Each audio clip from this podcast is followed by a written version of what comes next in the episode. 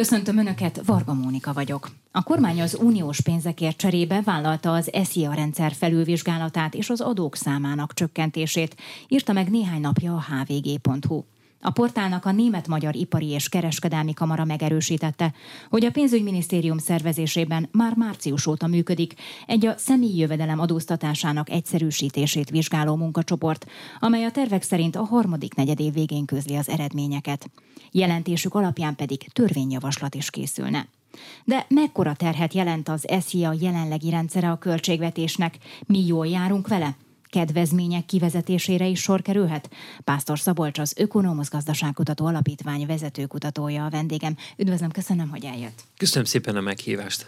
Ugye egy kulcsos az adórendszer Magyarországon, az SZIA rendszer Magyarországon. Hova lehet akkor ezt még egyszerűsíteni? Valóban, tehát nagy változások történtek a, az utóbbi években, vagy évtizedekben, és onnan indulunk, hogy például 1987 előtt nem is volt eh, személyi jövedelemadó Magyarországon, akkor vezették ezt be. Mm.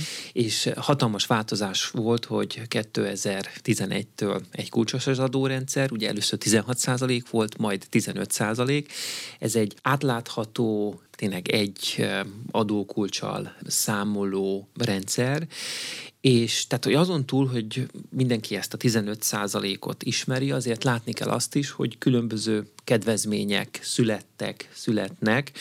Az utóbbi időben viszonylag nagy sajtóvízhangot kapott az, hogy a 25 év alattiaknak például átlag jövedelemig nem kell személyi jövedelemadót fizetni. Próbálja például a gyermekes családokat támogatni a, a kormányzat a költségvetés úgy, hogy édesanyáknak nem kell bizonyos gyermekszám után például adót fizetni. De négy gyermek fölött nem kell egy édesanyának személyi jövedelemadót fizetni, így, így van. és a 30 év alatti anyáknak sem kell személyi jövedelemadót fizetni. Így van egészen pontosan, tehát hogy látjuk azt, hogy, hogy számos kedvezmény van a rendszerben. Nyilván annak, aki ezeket a kedvezményeket kapja, ez egy plusz jövedelem, vagy egy szerényebb mértékű adóelvonás.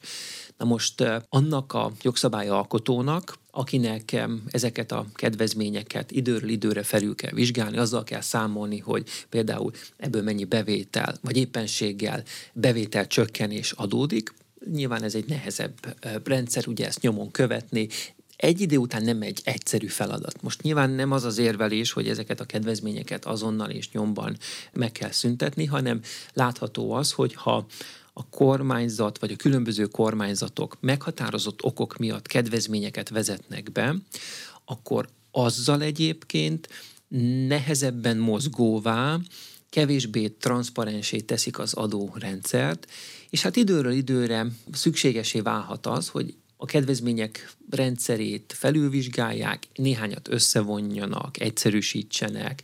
Tehát folyamatosan monitorozni kell a külső gazdasági körülményeket. Nyissunk egy zárójelet az egy alapvető vita, hogy melyik a jobb adózási, személyi jövedelemadózási forma, az egykulcsos, vagy a több kulcsos, más néven progresszív személyi jövedelemadórendszer, ugye amikor a nagyobb jövedelműeknek, a gazdagabbaknak több adót kell fizetni. Melyik jobb nekünk, adózóknak, ezt meg lehet állapítani? Nagyon, nagyon nehéz ez a kérdés, hiszen a válasz egyénfüggő is. Induljunk el onnan, hogy van egy egyén, azt mondjuk, hogy szorgos, igyekvő, ez az egyén azt láthatja, hogy ha ő többet dolgozik, akkor több adót kell fizetnie. Nyilván vannak olyanok, akik pedig um, szociálisan érzékenyebbek, és azt mondják, hogy hogy, hogy igen, aki többet keres, az, az fizessen több adót, és ugye az adóból származó bevételeket csoportosít át a társadalmon belül, azok, akik kevésbé tehetősek, nem tudnak dolgozni, megváltozott munkaképességűek, azok ugye kapjanak kvázi kiegészítő jövedelmet. Szóval nagyon nehéz erre a kérdésre exakt választ adni, mert tényleg az egyének különbözőek, és egyszerűen vannak köztünk is olyanok, akik hajnalba felkelnek, munkájuk mellett iskolába járnak például, harmadik, negyedik, ötödik diplomát szereznek, és kvázi ki tudnak teljesedni abban, hogyha mondjuk a munkaidőn túl is dolgoznak. Ugye Magyarországon tudhatjuk például, hogy az államszocializmus évei alatt elindult már ugye a maszekolás, a második, harmadik állás, és ugye különböző okokra visszavezetve láthatjuk azt, hogy, hogy sokak számára alapvetés a kiegészítő munkavégzés, második, harmadik munkahely például. Um, és ugye nyilván akkor, hogyha ilyen adózókról beszélünk, akkor azt láthatjuk, hogy bizonyám a plusz megkeresett jövedelmet nem, nem szívesen szeretnék úgymond felajánlani az adórendszernek, és nem biztos, hogy örül egy ilyen munkavállaló annak, hogyha magasabb jövedelmet kell fizetnie. De nem feltétlenül kell csak Magyarországról beszélni. Az amerikai Egyesült Államokban volt egy olyan időszak az 1980-as években, amikor maga az amerikai elnök Ronald Reagan mondta azt, hogy ne büntessük plusz adókkal azokat, akik dolgozni szeretnének. Ugye az volt akkor az érvelés, hogy ha túlzottan magas az adó, akkor az visszafolytja a munkavégzésnek a, az intenzitását. Ha csökkentjük a személyi jövedelemadókat, akkor rá lehet venni a munkavállalót arra, hogy esetleg többet dolgozzon, és egyébként, hogyha többet dolgozik, akkor lehet, hogy a nap végén több adót fizet be a, a rendszerbe. Ekkor vált egyébként a közgazdasági érvelés részévé az úgynevezett Laffer görbe. Ez kapcsolatot tár fel az adóbevételek, illetve az adókulcsok között. Ugye, hogyha ezt magunk elé képzeljük, akkor azt gondoljuk, hogy ez egy ilyen pozitív meredekségű egyenes. Az érvelés azonban az volt, hogy lehet az adózásnak, vagy az adóztatásnak egy olyan szintje, ami már lefolytja a gazdaságot, és hogyha az adókat csökkentjük, megemelkedhet például a munkaórák száma. Az USA-ban volt erre tapasztalat? Tehát bebizonyosodott, hogy az adókulcs csökkentésével többen dolgoztak, vagy többet dolgoztak? Tulajdonképpen volt egy ilyen e, időszak pont a Ronald Reagani években, látványosan csökkentek a, az adók, Ráadásul, amivel hatalmas vitát generáltak, és még erről ma is beszélünk, a leggazdagabbak adóját csökkentették, az volt az érvelés, hogyha a leggazdagabbaknál nagyobb jövedelem marad, akkor többet ruháznak be, több munkahely jön létre, és szépen lecsorog tulajdonképpen ez az adó könnyítés a gazdaság minden szektorába. Na most akkor is, meg azóta is vitatják ezt, és azt mondják mások, hogy nem történt mindez meg, hanem egyszerűen alacsonyabb adókat fizettek a leggazdagabbak, és növekedtek a társadalmi különbségek. És azért nehéz rendet tenni ebben a kérdésben, mert akkor annak idején, ugye Ronald Reagannek volt egy ilyen csillagháborús terve, hatalmas költségvetési kiadásokat szántak a fegyverkezésre, és tényleg nagyon nehéz egy ilyen általános összképet adni erről a kérdésről, hogy akkor ez mennyire volt jó, vagy mennyire nem. Az biztos és bizonyos, hogy, hogy kvázi sok esetben próbálják lendületbe hozni a gazdaságot személyi jövedelemadó kulcsok csökkentésével. Tehát ennek már van egy kvázi történelme, gazdaság történelme. Akkor az sem egyértelmű, hogy a költségvetésnek melyik adózási, személyi jövedelemadózási forma jobb, az egy kulcsos vagy a több kulcsos? Ezt sem lehet akkor megmondani egyértelműen. Nem, nem egyértelmű, ráadásul országa válogatja. Az Európai Unióban egyébként a leggyakoribb, hogyha lehet ilyet mondani, a progresszív adórendszer. Ez azt jelenti, hogy a szerényebb jövedelmű, szerényebb kulcsal adózik, vagy egyébként van is egy olyan jövedelmi szint, amely mellett nem kell adót fizetni. Például Németországban nagyjából 11 ezer euróig nem kell személyi jövedelemadót fizetni. Ugyanígy van ez például Franciaországban is. Tehát van egy olyan adókulcs, ahol nincs adó. És hogyha emelkedik a rendelkezésre álló jövedelem, vagy a megkeresett jövedelem, akkor azzal emelkedik az adókulcs is. Ugye Magyarországon egy ilyen 15%-os egykulcsos adórendszer valósult meg, vagy valósul meg. Magyarország tehát kvázi azt mondja, hogy a plusz pótlólagos munkavégzést ne sújtsuk nagyobb adóteherrel, legyen így átláthatóbb, transzparensebb a, a gazdaság. Az érvelés egyébként tulajdonképpen az, hogy aki ezt a 15%-ot látja, az nem fog majd az adóelkerülésre lehetőséget keresni. Máshol egyébként, más Európai Uniós országokban a legfelsőbb adókulcs az 50% környékén jár, vagy még a fölött is, és például láthatjuk meg, ezt olvashatjuk is, időről időre vannak törekvések arra vonatkozóan, hogy a jövedelem 50%-kal adózó részét azt hát kvázi valahogy eltitkolja az adófizető. Időről időre hallunk nemzetközi példákat erre vonatkozóan. Akkor nemzetközi összehasonlításban ez a 15 százalék, ez alacsonynak mondható. Tulajdonképpen alacsonynak mondható, de nem a legalacsonyabb. Éppen erre a beszélgetésre készülve én kigyűjtöttem néhány olyan országot, ahol még 15 százaléknál alacsonyabb adókulcs is van. Na most eh, ezek között egyébként van Európai Uniós viszonylat, meg Európai Unión kívüli viszonylat. Mindösszesen 9% a személy jövedelem adó Montenegróban. Ugye Montenegró nem Európai Uniós ország. De például 15% alatti személy jövedelem adó kulcsot is hozhat Románia, Bulgária, vagy például Koszovóban is 10%-os a személy jövedelem adó kulcsa. Tehát alacsony Európai Uniós összehasonlításban a, a magyar magyar adókulcs, de például itt még egyszer mondom, hogy Németországban is van egy olyan jövedelemszint, amelynél nem kell személyi jövedelemadót fizetni, és hát vannak olyan viszonylatok, ahol még a 15% alá is mennek. Van esetleg egy bezzegország adózás személyi jövedelemadók tekintetében? Hoznak ilyen példát mondjuk a közgazdasági tankönyvek? Nem igazán nehezen, meg ugye nagy kérdés, hogy, hogy mit értünk Bezzegország alatt, például adófizető szempontjából, um, az a jó, hogyha például nem kell személyjövedelemadót fizetni. Van ilyen, volt ilyen, például most kezd kiépülni az adórendszer, és ugye látványos folyamatot láthatunk az Egyesült Arab Emírségekben. Nagyon sokáig ugye nem kell személyi jövedelemadót fizetni például. Más szempontból mondhatjuk Bezdegországnak azt, ahol van adófizetési kötelezettség, és ezekből az adókból fejlett szociális ellátórendszert, nyugdíjrendszert tartanak fent. Skandináv országok, vagy például Németország ilyen. Tehát egyértelműen látható az adófizetési kötelezettség, és az, aki kvázi befizeti az adóját, a másik oldalon, hát például teljes uh, társadalombiztosítási ellátást, vagy egészségügyi ellátást kap, nyugdíjat kap, uh, nem szivárognak el például az adóbefizetések. Az ESZIA mekkora részét adja a magyar adóbevételnek? Tehát mekkora súlyan szerepel ez a költségvetésben?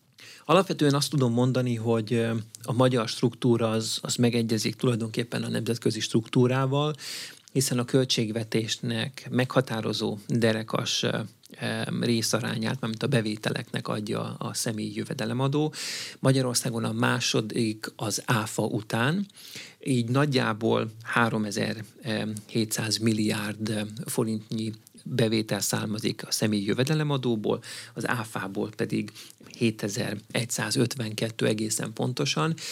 Nagyjából minden más viszonylatban, Európai Uniós viszonylatban hasonló a struktúra, ez egy nagy összeg, és ezért nagyon fontos az, hogy exakt módon megtervezzék például a kedvezményeket. Nagyon fontos annak eldöntése, hogy hány százalékos legyen az adott országban vagy az adott országokban a személyi jövedelemadó kulcsa, hiszen egy meghatározó bevételi forrásról van szó a költségvetésben. Ez a Geotrendek. Az Inforádió külgazdasági és geopolitikai magazinja. Vendégem Pásztor Szabolcs, az Ökonomusz Gazdaságkutató Alapítvány vezetőkutatója, akivel az SZIA rendszerről, annak esetleges átalakításáról beszélgetünk. Nyilván máshol is élnek az adókedvezmények intézményével. Jellemzően máshol is a gyermekvállaláshoz kapcsolódva azt ösztönözve vezetnek be ilyeneket? Igen, nagyon lényeges, hogy, hogy a gyermekvállás, például a házasság szempontját, azt nagyon sok Európai Uniós országban figyelembe veszik. Vegyünk két példát, Franciaországot, illetve Németországot. Ugye Németországot nyilván gazdasági ereje miatt. Azonnali különbségtétel van az egyedülálló adózók, illetve a házas adózók között. Mások a jövedelmi kategóriák, mások az adókulcsok. Abban az esetben például, ugye Németország példáját mondom elsőként, hogy ha valaki egyedülálló, akkor nagyjából egy 11 ezer eurós éves jövedelemig nem is kell adót fizetnie. Viszont, hogyha házas, akkor ez a, ez a jövedelem határ, ez 21 ezer euróra ugrik. Tehát preferálja a rendszer a házasság kötést. És egyébként gyermekvállás esetében pedig további kedvezmények vannak. Na most a német adórendszerben a legfelsőbb jövedelmi kategória, aminél már 45%-os adókulcsot kell fizetni, az nagyjából egy 280 ezer eurós jövedelmi szint, és akkor, hogyha az adófizető házas, ugyancsak nagyjából duplázódik az a jövedelem nagyság, ami után a legfelső adókulcsot kell megfizetni. A francia rendszerben nagyjából egy ugyanilyen struktúra él, ott viszont további kedvezmény van akkor, hogyha az adófizető egyrészt házas, plusz még gyermeke is van. Tehát a legfontosabb különbségtétel az egyedülálló, illetve a házas adófizetők között van, és még ugye néhány adórendszer, tehát további kedvezményeket nyújt gyermek, gyermekek után. Így ezzel jól látható, hogy az Európai Uniós tagországok adórendszerei hát igyekeznek enyhíteni a kedvezőtlen demográfiai folyamatokon. Ez kvázi, ez a hozzáállás, ez nem csak magyar sajátosság. Minden egyes országban felhasználják a személyi jövedelemadó rendszerét arra, hogy növekedjen a gyermekvállalási hajlandóság, nagyobb jövedelem maradjon a családoknál, és hát ugye ez több-kevesebb sikerrel meg is valósul. A magyar költségvetés jelenleg mennyire bírja el a kedvezmények rendszerét? Ugye 2024-ben úgy számolnak, hogy az állam 630-655 milliárd forint bevételről mond rá az SZIA a kedvezmények miatt. Belefér ez ezekben a gazdaságilag válságos években? Igazából egy összetett kérdésről van szó, mert hogyha például azt veszük figyelembe, hogy a GDP-nek ma már egy tényleg jól látható százalékát költi például a költségvetés családok támogatására, nagyjából ugye 3300 milliárd forintot, akkor ugye ezt értelmezhetjük úgy, hogy bizonyos bevételekről lemond az állam. De nagyon fontos az is, hogy a háztartásoknál, családoknál maradó összegekből fogyasztanak, abból áfa befizetés származik, tehát folyamatosan áramolnak ezek a jövedelmek a gazdaságban, a gazdaság különböző szektoraiban. Ráadásul, hogyha Például egy másik példát mondva, a családnál nagyobb jövedelem marad, akkor abból lehet, hogy éppenséggel államkincstárjegyet vásárol, ingatlant vásárol, ingatlant újít fel. Tehát jelentkezhetnek különböző hatások, multiplikátor hatások. Nagyon leegyszerűsítő azt mondani például, hogy a 25 év alattiak személyi jövedelemadó mentessége, ugye az átlag jövedelemig, az egy szerényebb esziából származó bevételt jelent a kormányzat számára. Leegyszerűsítő, hiszen a 25 év alatti majd fogyasztani fog, megtakarítani fog, ingatlant vásárol, vagy lehet, hogy úgy dönt, hogy államkincstárjegyben takarékoskodik. Tehát másik oldalon, másik vonalon pedig hát növekednek a kormányzatnak a bevételei. Lehet olyan kedvezmény, ami mondjuk költségesebb annál, mint amennyi hasznot hoz? Általában azzal szokott probléma lenni, hogy bizonyos kedvezmények, elszámolások fenntartása nagy adminisztratív terhet jelent a kormányzatnak, és korábban is voltak különböző kormányok alatt olyan adótételek, amelyekből szerény jövedelem folyt be, viszont ahhoz, hogy azok a kedvezmények megmaradjanak, annak az ellenőrzése, beszedése zöggenőmentes legyen, hát egész nagy adminisztratív költség társult korábban volt olyan eset, hogy ugye ezeket kivezették. Tulajdonképpen a jogszabály alkotónak mindig azt kell figyelembe vennie, hogy milyen terhet, administratív terhet jelent az adott adókedvezménynek a megtartása, vagy az adott adónak a megtartása, és hogy ebből kvázi milyen bevétel származik, vagy milyen kiadás származik. Egyébként nagyon fontos, és a közgazdasági szakirodalom felismeri azt, hogy az a jó adórendszer, amely kicsi adminisztratív teherrel működik. Tehát amellett, hogy átlátható, transzparens, rugalmas, nem jelent túlzottan nagy terhet az állam számára. Kedvezmények ide vagy oda egyetlen negyed év alatt 15,6%-kal estek vissza a reálbérek Magyarországon, négyszer annyival, mint az OECD átlag. Ezzel Magyarország a rekorder, a negatív rekorder lett az OECD tagállamok között, itt estek leginkább a reálbérek. Ez a megélhetési költségek emelkedésével magyarázható, vagy az is benne van ebben, hogy túl sok járulék rakódik a fizetésünkre, tehát túl sokat viszel a fizetésünkből az állam. Ha röviden kellene válaszolni, akkor azt mondhatnánk, hogy alapvetően a felpörgő infláció volt az, amely hát elolvasztotta a nominális bér növekedését. Ugye a reálbéreket úgy számoljuk ki, hogy a nominális béreket, vagy azok növekedését korrigáljuk az inflációs rátával. Akkor, hogyha nominális bérek növekedése magasabb, mint az infláció, akkor reálbér növekedés van.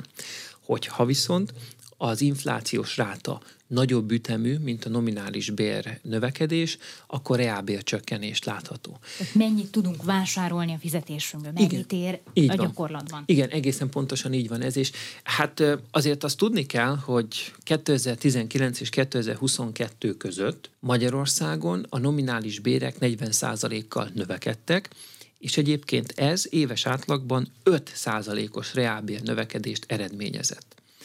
Na most, a nominális bérek növekedtek az utóbbi időszakban is, viszont ennél jóval ütemesebben növekedett az infláció. Mm.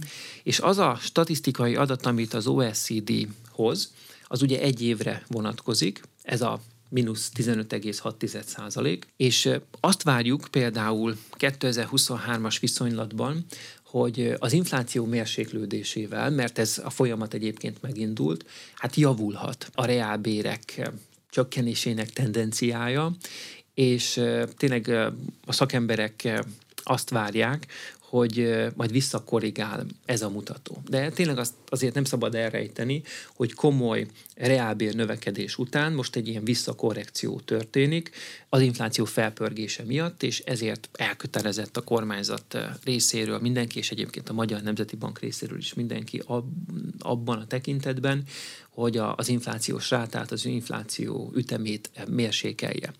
Hogyha ez így marad, egyébként nem szabad, hogy így maradjon, akkor tényleg az életszínvonalnak a csökkenését, kiskereskedelmi forgalom, a fogyasztás csökkenését eredményezi, és ez nem jó a gazdaságnak. Ez nem fenntartható. Tehát amikor egy számjegyűvé válik mondjuk évvége felé az infláció, akkor ismét növekedhetnek a reálbérek?